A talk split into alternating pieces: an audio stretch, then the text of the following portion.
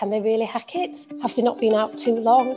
And that particular question makes me really cross. Hello, and welcome to The Growth Business, a business podcast sponsored by InCloud Solutions, the Centre of Excellence for Mid Market ERP Business ByDesign. I'm your host, Lucy Thorpe, and I'm delighted to be joined in this episode by Lisa Unwin. Lisa is a LinkedIn influencer and expert author on women's careers. Her book, She's Back, is often cited as the go to resource for women returning to work. She's the co founder of Reignite Academy and Inclusivity Partners. Lisa, welcome.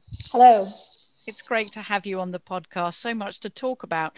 Maybe if you could take me back to the start of your organization, She's Back, or the, the initiative that was called She's Back at the time. What were your sort of personal reasons for identifying the issue of women returning to work after a break? So I had I'd had a 20 year career working as a management consultant and then ended up as director of brand and communication at Deloitte when my children were young and I, I couldn't travel so much anymore. And I took a career break in 2008. I, I didn't I didn't realize it was a career break at the time. I basically flounced out because I didn't get a promotion I was expecting. And the same week, my nanny resigned, and it was all just, you know, having a four year old and a six year old trying to hold down a job. My husband was traveling all the time. It just wasn't working anymore. So, so I resigned with no thought about the future. And nobody took me to one side and explained that my four year old and six year old wouldn't be four and six forever. So, fast forward six years, I found myself with children, one of whom was probably just at senior school, the other one I could see them going. And I, I literally was in the kitchen listening to Woman's Hour, and it was the power list. And I just thought, what on earth has happened to me? I'm never going to be on that power list. Why have I walked away? It was okay, I had a 20 year career behind me. What am I going to do for the 20 years ahead? And that's when I realized that there were so many women like me who'd had, you know, successful careers in all sorts of different professions, who'd walked away at that sort of midpoint and were now floundering, I guess, in terms of thinking about what to do next. So, what did you do about it? Well, I decided that what I would do is shine a light on this problem because the newspapers at the time were full of news about the Davies report, which was demanding that boards should comprise 30% of women. And I thought, well, you, are missing the point here. It's not the board problem that you need to solve, it's the problem two or three levels down. That's where you lose all the women. So I decided to set up an organisation to shine a light on that problem and try and get organisations to take seriously this untapped talent pool. So that's when I set up She's Back which was about writing and campaigning and networking and just basically making a lot of noise. And did you expect to be received as positively as you have been? I think I had a couple of lucky breaks. Um, I mean, I talk to people when I'm talking to them about getting getting their careers back on track that you must tap into your network. Um, and, and women don't like the thought of networking. They think it's all about you know warm white wine in stuffy hotel rooms, handing out business cards, and it's not that at all. It's just connecting with people that you know and and I happened to be mentioning to a friend of mine who I, I, used to work with that I had this idea, and he said, "Well, I think that's a great idea." And he was at uh, at the time he was HR director of News International, so he said, "You know, come in one day and talk to me about it," because I was trying to get some sponsorship for some research I was trying to do. So I went in to talk to him to try and drum up a bit of sponsorship. And while I was there, think it was sort of half past five, six o'clock in the evening, and he said, "Oh, why don't you come up with me? Um, I'm just about to go to a women's networking event here at News International."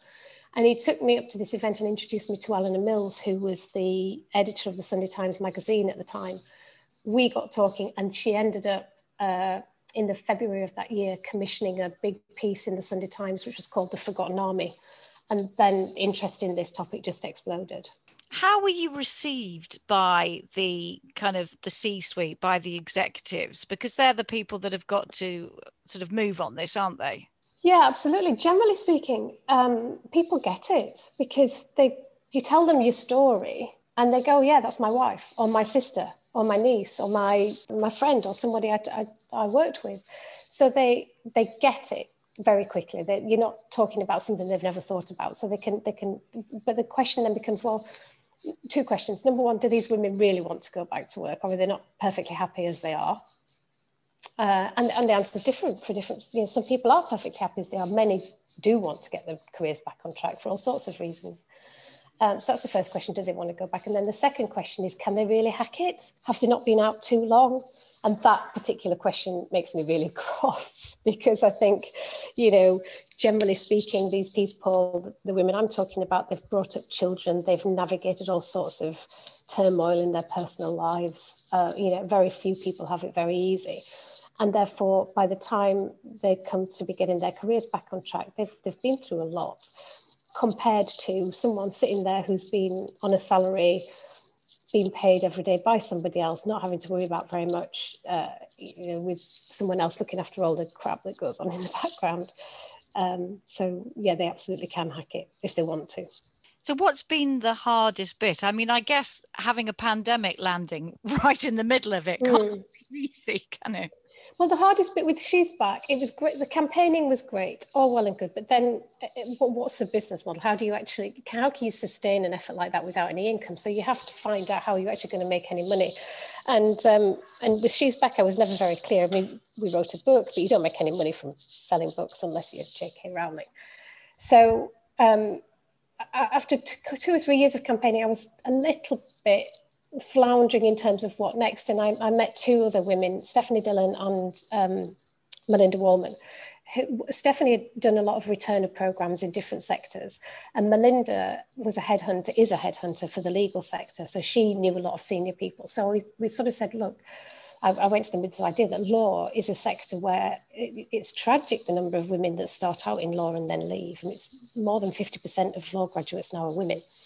Um, why don't we get together and why don't we try and persuade a number of city law firms to work together to put on a returners program for lawyers and because melinda had the relationships and steph had the experience of the returner program and i had the idea we were all three of us able to make that happen so that was a bit of a turning point in terms of proving in a, in that particular sector that the women were out there and they could, they did want to go back and they, they went back. We got quite got a lot of publicity in the lawyer, which was great. And then more law firms came on board. And then in February, by February last year, we'd helped put 25 women back into work across, gosh, 13 different law firms. Everything was going really well. Then the pandemic hit. And for a while, we thought, we thought it was game over, to be honest, because no one was hiring and um, everyone was putting discretionary spend on hold. Um, and back in September last year, we were feeling pretty low. And then a couple of our candidates got offers, and then another couple of candidates got offers. And before you know it, by between September and the 1st of March, we'll have put another 10 women back into work. That's amazing. Mm. So the feeling is that you can't put things on hold forever and eventually life's got to get back to some sort of normality. If the pandemic did one good thing, it was to challenge the notion that it's impossible to work from home because that was one of the barriers that we always came up against. A lot of our candidates said, you know, I'll, they prefer to go back four days a week rather than five, which is one challenge. But also then they'll go, well, is it possible to work one of those days from home? And typically pre-March 2020, we would ask a law firm if it's possible to work from home, and nine out of 10 of them would say, oh, no, we can't do that. Well, of course, now everybody can do that. So that's that has made it possible. Um, but I think also what I've noticed is that the firms that we do well with, they're not, they don't come to us because they're ticking a D&I box, diversity and inclusion. They come to us because they recognize that we've got some very talented candidates who they won't get access to if they just try um, a, a normal recruiter because normal recruiters don't want to know this whole idea of ticking boxes for for diversity and inclusion i mean it has had a bit of a a grim spotlight shown on it in this last week mm. or so hasn't it with the whole thing with the with the chairman of kpmg and what, just give me your take on that because I'm I've been left a bit open mouthed about the whole thing. I would say it's less that and more the, the, the more shameful thing was back in the summer um, with Black Lives Matter. So I'm, I've come from a big four background, the accountancy firms, Deloitte, EY, and I'm not, it's not just them. But all of the professional professional firms like that, professional organizations, they, they measure diversity. So they measure gender diversity and then they measure ethnic diversity. But for ethnic diversity, they plonk everybody who isn't white in this box called BAME, Black, Asian, and other minority, minority ethnic. What became clear over the summer when you dig beneath that for the big four, I think it was some, there was an article in the Times saying there was something like out of all of the equity partners in the big four, in the UK, there were 13 who were black. 13 out of 3,000. Now, if you measure BAME, it's much more than 13 because there's quite a lot of Asian ethnic minority partners, but not black and for me that, that unpicking of some of those metrics and shining a light on on issues that are more granular has been much more powerful. It really doesn't help though when you've got high profile male chair people mm. speaking in this way. I mean the good thing about bill michael he had to resign the kpm now two years ago two years ago there was a sort of equivalent story um, where some female partners at KPMG had accused some senior partners of bullying I can't remember the ins and outs of the and the detail, but they, the firm didn't or allegedly didn't deal with it very very well, and two senior partners, two female senior partners who felt it wasn't dealt with properly, resigned and set themselves up on their own boutique consultancy company. This time, the chairman's had to resign, so maybe we've moved on. I don't know. I think you're always going to get dinosaurs at the head of organisations who but now they say the wrong thing and it's before you know it it's all, all around the world so you've had some notable successes recently, and um, the, the, the pandemic hasn't slowed you down too much. Have you got uh, any more plans? Are you expanding into? Uh, I mean, I work in IT in the IT sector. Mm-hmm. I don't know what you think about. Uh... We'd love to do something around women in technology, but our next plan, in fact, we launch um, next month myself and Steph uh, are move, taking what we did in the legal sector and we're moving to insurance. So we've got seven insurance companies um, working with us to go and find women who started working in insurance, trained, got qualified, had some years' experience, and then left because that's another industry that is very, very skewed towards men at the top. I mean, you've done very well for yourself, obviously, and now um, you are something of a LinkedIn influencer, which I'm quite um, interested in. I spend so much of my working life on LinkedIn at the moment, mm-hmm. uh, mainly due to the pandemic, but I think it's the shape of things to come. How did you get to wield so much influence? well, do you know what? So, I, before I took a career break, I was director of brand and communication. I was not on LinkedIn. This was 2008. I don't think anybody not, none of the people I knew were.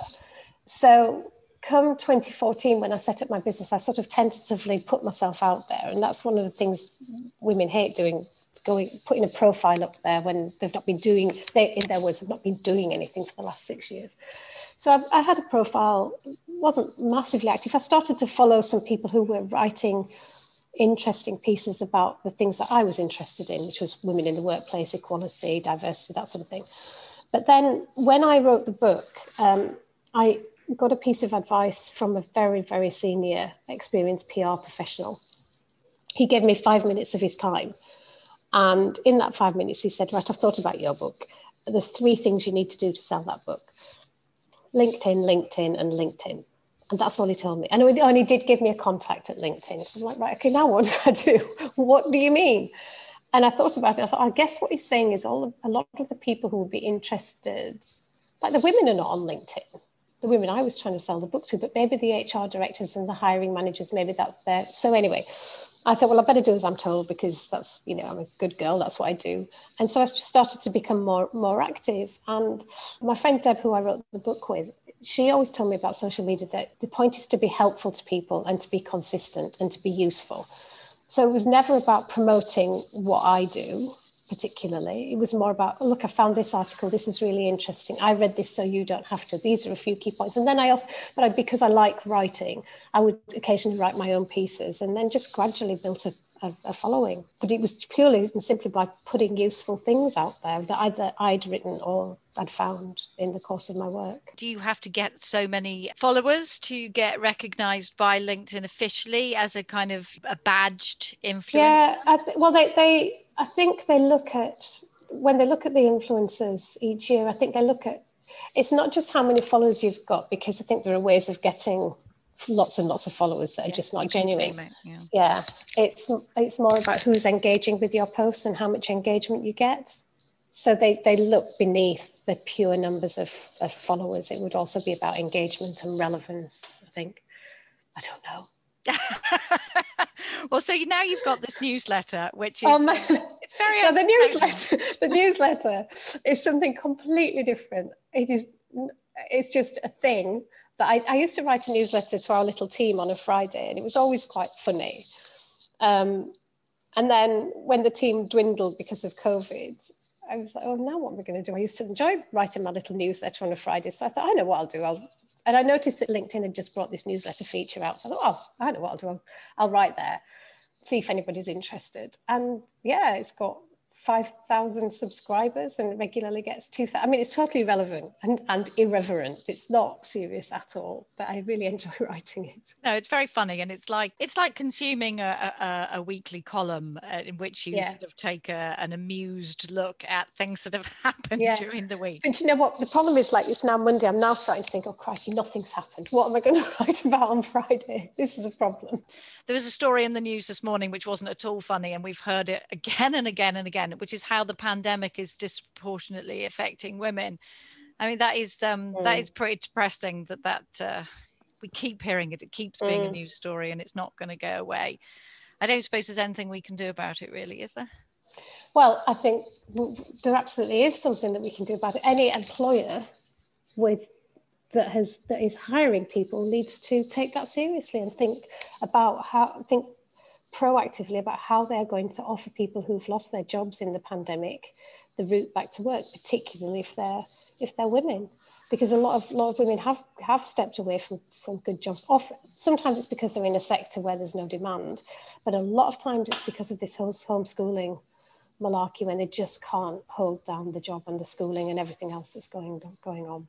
And when schools go back, those women will need to get back to work. So somebody needs to open a door for them. Maybe that's where you should be focusing your next campaign. Yeah, I'm doing a little bit of work with a couple of people um, to, to, see what we can do around getting some publicity for that as, as an issue and, and getting employers to sit up and take notice. It's shocking that the, the cabinet, the government hasn't done more to support the, the homeschooling, people keeping hold of their careers. It's just, you know, I think, shocking that it's not been in the news a lot more. And that problem hasn't been sorted. What would you like to see the government doing to support women who are homeschooling? Well, I mean, I think they should. The Department of Education should have got a lot more sorted earlier on. That you know, in terms of setting some standards, making sure people have got the right equipment, provided some facilities. The nonsense of GCSEs last year that was entirely predictable, but they just bumbled along when we haven't had such levels of incompetence elsewhere. Now, given that the audience for this podcast is uh, a mixed audience, it's a business audience. Mm. What messages of hope can we kind of wrap this up with in in terms of including everybody in in the fight for a kind of better deal? Well, well here's the good news: we are an aging population, and anyone that thinks that they're going to get their future talent pipeline from a bunch of 25 to 35 year olds is you're going to be in hot competition with a lot of other people. So you would be mad not to look at the pool of talent in in, in people, and it was a lot of them are women who've taken time out of their professional careers because they've had young children who now have got the experience, they've got the skill, they've got the knowledge. They just need a bit of support to get back, and that's it. They are a fabulous pool of talent. They work really hard, they're dead efficient, they're very well networked. They probably represent a good proportion of your customer base. And you'd be crazy not to look at them as a viable talent pool. And because you're all now a lot more agile and not a lot more used to people working in different locations and at different times, it's easier for you to tap into them and easier for them to get back. So there's, there's some really good news out there. Now, if we want to follow your career, where can people find you? oh, LinkedIn is the best place. Thank you for joining us. That's it for the growth business. This month, there'll be another episode along soon. See you next time.